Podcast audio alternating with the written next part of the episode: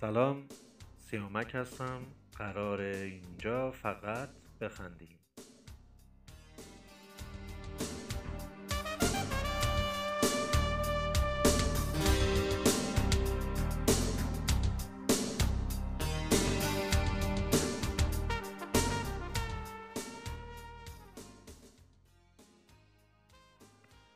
به خودمون به بغل دستیمون. به شما بله به شما که خودتم تحویل نمی‌گیری. قرار سعی کنیم فرهنگ شوخی خنده و مخصوصا تنز پردازی رو جا بندازیم و اینکه فرقش با گونه های زیر شاخه تنز چیه؟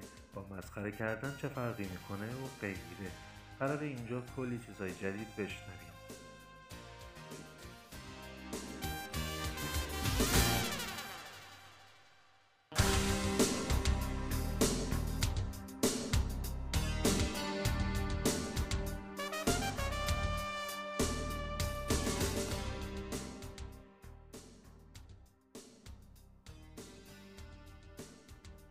من کلا آدمی هستم که به همه چیز 90 درصد تنز نگاه می‌کنم و بقیهش رو میسپارم به خدا.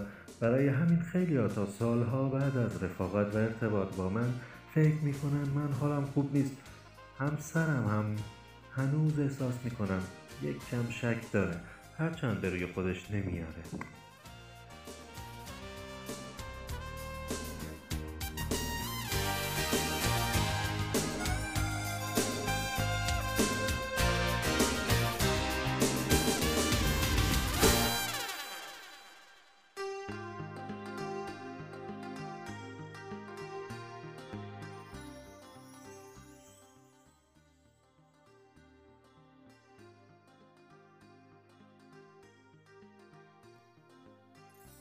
بعضی هم فکر می‌کنن دارم مسخرهشون می‌کنم ولی واقعا خیلی فرق هست بین تنز پردازی و مسخره بازی و مسخره کردن دیگران.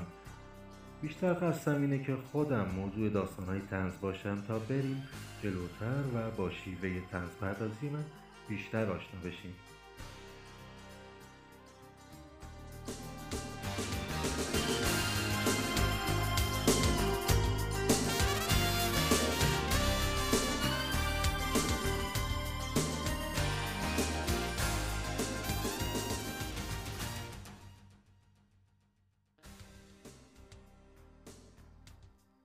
مثلا من از بعد تولد اتفاقای تنز و خندهداری برام میفته که ممکنه برای خیلیا افتاده باشه. مثلا رابطه بین پدر و پسر مادر و دختر مادر و پسر خواهر برادرها و غیره.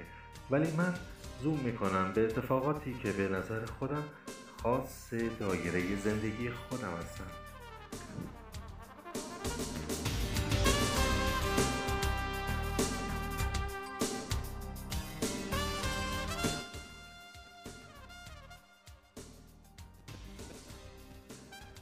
قسمتی از این پادکست ها این داستان های هستن ولی قسمت دیگرش برمیگرده به مسائل روانشناسی. که سعی می‌کنیم خیلی کوتاه از جنبه روانشناسی هم در مورد این اتفاقات صحبت کنیم. خلاصه یه سری اتفاقات بیخود گردن من میافتاد بدون اینکه بتونم ثابت کنم. تقریبا کلاس چهارم دبستان بود فکر می‌کنم. مسابقه نقاشی شرکت کردم. انقدر خوب نقاشی کرده بودم انتظار داشتم جایزه مال من باشه ولی با کمال تعجب مدیر منو به دفتر صدا زد و خیلی عصبانی اومد جلو گفت این نقاشی رو تو کشیدی؟ گفتم بله.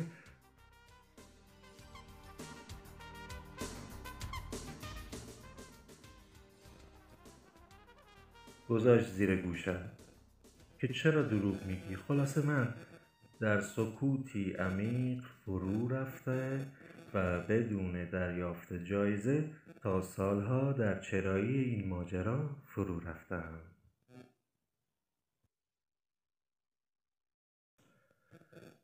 گذشت و گذشت و این اتفاقات ادامه پیدا کرد.